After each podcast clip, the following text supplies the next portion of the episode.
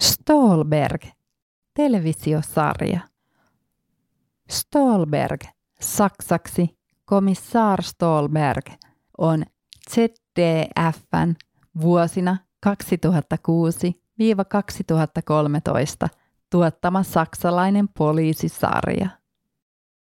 Düsseldorfiin sijoittuvan sarjan pääosissa nähdään rikosylikomissario Martin Stolberg, Rudolf Kowalski, apunaan rikoskomissaario Niko Scheiber, Vanja Mues sekä rikoskomissaario Katariina Brandt, Anet Renneberg.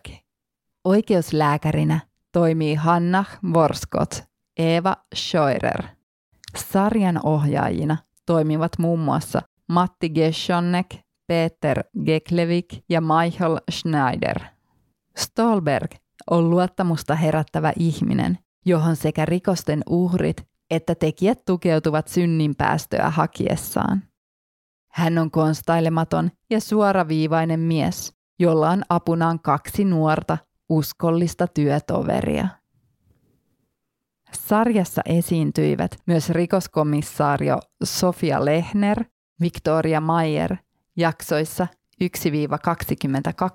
ja rikoskomissaario Florian Glade Aurel Manthey jaksoissa 1-30. Jaksosta 23 eteenpäin Jaoksessa työskentelee rikoskomissaario Katariina Brand. Jaksossa 31 sarjaan tulee uusi henkilö, rikoskomissaario Niko Scheiber. Stolbergia on kuvattu kaikkiaan kahdeksan kautta ja 50 jaksoa.